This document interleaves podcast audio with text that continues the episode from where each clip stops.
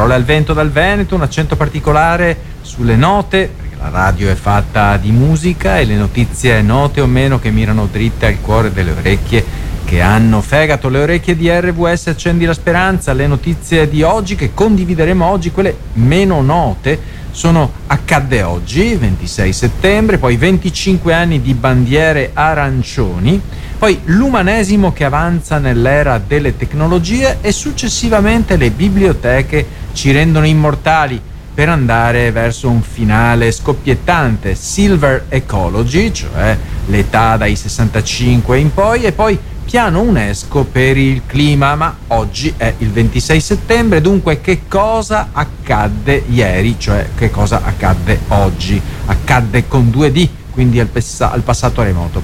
Here comes the sun, do do do do, here comes the sun, and say it's all right. È una canzone dei Beatles il 26 settembre 1969 nella Gran Bretagna, nel Regno Unito, usciva appunto Abbey Road, undicesimo album in studio dei Beatles, l'ultimo registrato dalla band britannica. Nel disco c'è anche quella che è considerata una delle migliori canzoni di George Harrison, che l'ha scrissa dopo una giornata di sole passata nel giardino di Eric Clapton. Quindi ecco, vedete, il testo di Here Comes the, Ta- the Sun, che ho provato a canticchiare prima, riflette il sollievo dell'autore per l'arrivo della primavera. Si sa che in Gran Bretagna piove sempre, la primavera finalmente un pochettino di sole, quindi Here Comes the Sun. E, e, e la tregua temporanea dei problemi de, che in quel periodo affliggeva, eh, affliggevano il gruppo. Una luce accecante come quasi quella del sole di primavera si sarebbe vista vent'anni dopo circa, il 26 settembre 1983, se non fosse stato per il tenente colonnello Stanislav Petrov, quel giorno il sistema di sorveglianza satellitare sovietico eh, rilevò un attacco missilistico americano. Ma Petrov, per fortuna, eh, capì che era un falso allarme e non ordinò il contrattacco, altrimenti ciao mondo. Così probabilmente salvò il pianeta, l'umanità, da un conflitto nucleare che ci avrebbe portato veramente sotto zero e non parlo esclusivamente di temperatura, sto parlando della temperatura della vita. E sono 25 anni moltiplicati per 365 di doni che il Touring Club italiano ci fa. Eh, 25 anni di bandiere arancioni è un articolo di Manuela Mimosa Ravasio, perché negli ultimi 25 anni, non lo sapevo, ma il Touring Club italiano TCI ha eh, sviluppato e promosso il concetto di bandiere arancioni, che rappresenta un riconoscimento per la qualità e l'autenticità dei piccoli comuni dell'entroterra italiano. Eh, questi comuni sono stati pionieri nel promuovere quello che si chiama un turismo lento e sostenibile, diverso da quello di massa usa e getta, fast food quasi. Tutto è iniziato nel 1999 quando la regione Liguria, alla ricerca di alternative alla costa affollata, ha, ha collaborato con il TCI, ecco, eh, per il Touring Club italiano, per creare un modello di analisi e, e certificazione, ecco, possiamo chiamarla, per valorizzare i borghi dell'entroterra. Attualmente, leggo, ci sono 279 comuni certificati, ma solo l'8% delle richieste riesce a ottenere questa certificazione, quindi non è da tutti, perché ci sono 250 indicatori da rispettare che vanno dalla qualità dell'accoglienza alla sostenibilità ambientale e sociale. Nel corso degli anni questa evoluzione digitale ha avuto un ruolo sempre più significativo con, eh, valorizzando l'importanza di siti web dedicati ai turisti e una presenza attiva anche sui social media ha aiutato sicuramente. La sostenibilità, dunque ambientale e sociale, è diventato un elemento come dire, centrale per valutare eh, se un borgo può entrare eh, in questa classifica, con un focus sulle energie rinnovabili, ad esempio, e la possibilità di accogliere mezzi di trasporto ecologici come biciclette e auto elettriche.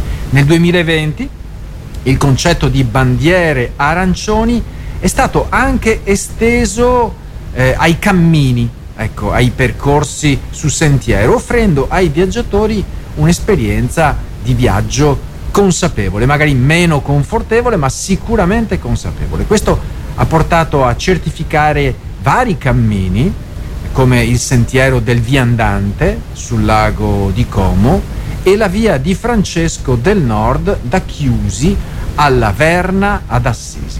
Questo mi sembra eh, bellissima, una bellissima eh, attività del Touring Club e quindi sventoliamo anche noi bandiera arancione. Intanto siamo sempre collegati con RWS Accendi la Speranza e fra poco ci dedicheremo alla riflessione su alcuni spunti di Federico Marchetti. Intanto siamo a parole al vento dal Veneto, un uh, accento particolare sulle note, le notizie note o meno che mirano dritte al cuore eh, che hanno fegato. Perché eh, Federico Marchetti eh, ha scritto una riflessione riguardo all'umanesimo che avanza eh, nell'era delle tecnologie. È un saggio, eh, l'imprenditore, l'imprenditore fondatore di Yox, Federico Marchetti, esprime questa convinzione ecco, che non dovremmo temere la tecnologia e le sue potenzialità, non vanno temute. Sostiene che coloro che cercano di frenare il progresso tecnologico stanno facendo non un servizio,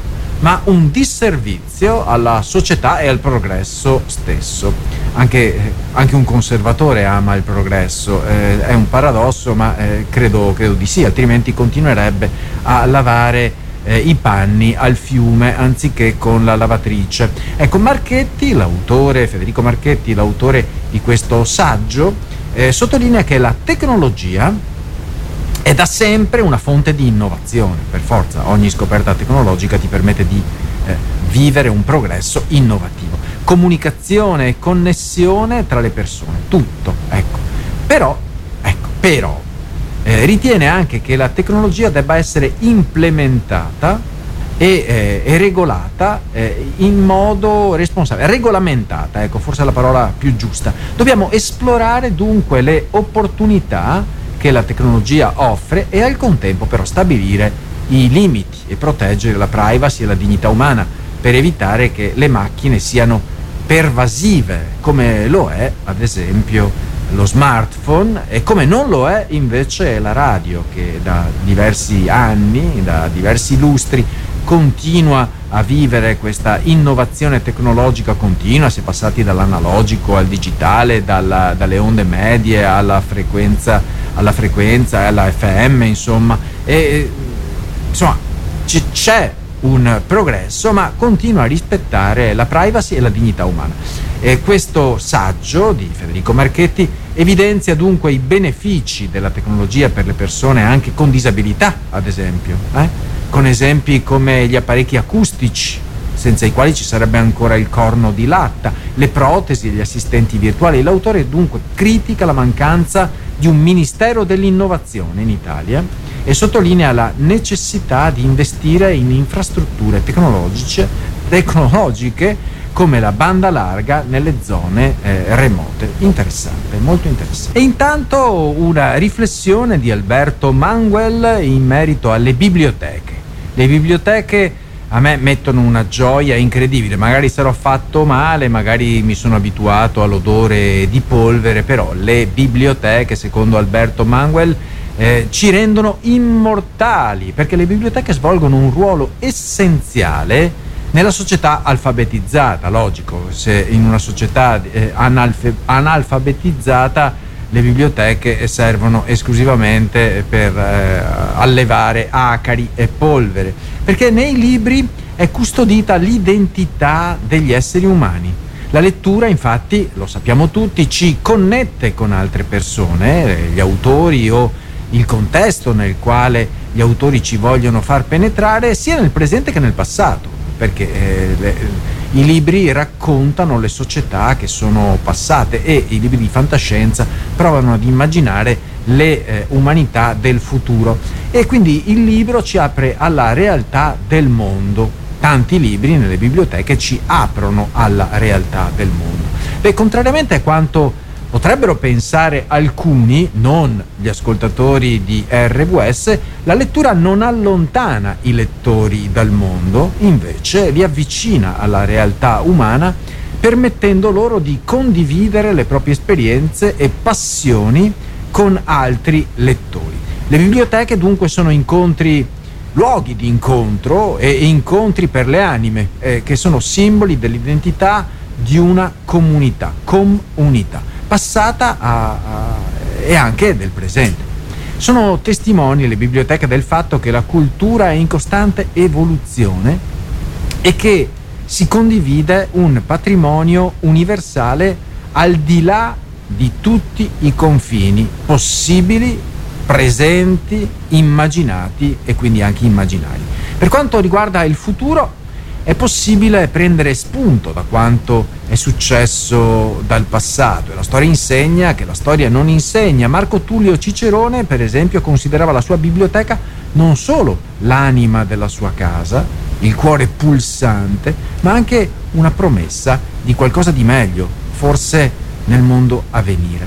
Le biblioteche rappresentano dunque la speranza dell'immortalità e conservano la memoria delle esperienze umane e dell'identità delle comunità di lettori. Beh, in conclusione che cosa potremmo dire da questo pezzo di Alberto Manguel? Eh, che le biblioteche sono fondamentali per preservare la memoria eh, umana e ci offrono la possibilità anche di essere parte di una comunità di lettori che persiste nel tempo e probabilmente anche ci sorpasserà. Parole al vento dal Veneto, care orecchie di RWS, un accento particolare sulle note, le notizie note o meno che mirano dritte al cuore delle orecchie che hanno fegato, le orecchie di RWS appunto.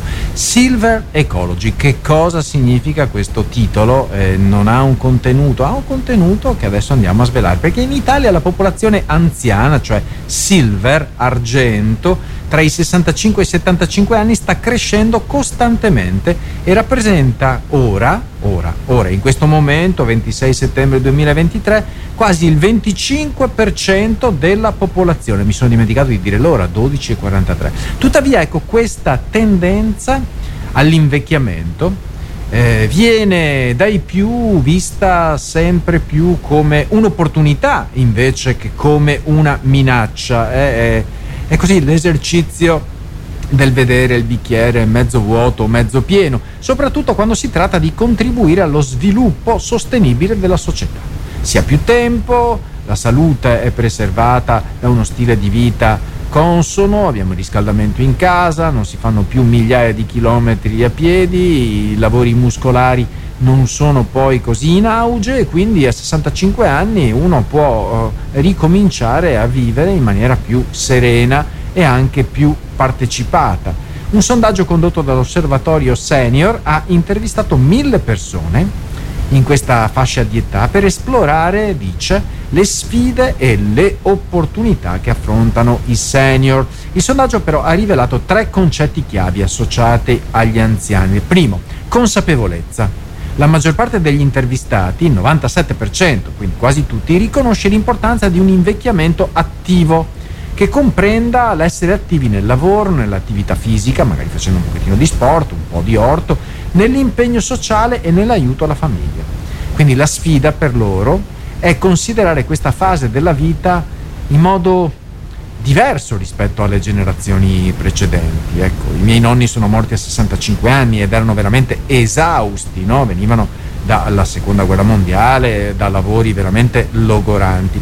Il secondo punto è la collaborazione, perché la maggior parte degli anziani, 82%, crede che le differenze tra le generazioni possano rappresentare una ricchezza da valorizzare. Quindi riconoscono il valore del confronto e della collaborazione tra giovani e anziani. E poi come terza parte il contributo, perché oltre alla silver economy, cioè il ruolo dei senior come consumatori, emerge un concetto chiamato silver ecology, perché si riferisce a un approccio che favorisce lo sviluppo sostenibile attraverso consumi responsabili volontariato e condivisione di competenze. Quindi la maggior parte degli intervistati, 76,6%, ritiene che la loro generazione possa continuare a contribuire in modo significativo allo sviluppo sostenibile. Il Ministero dell'Ambiente eh, italiano ha annunciato, e lo dico in maniera molto molto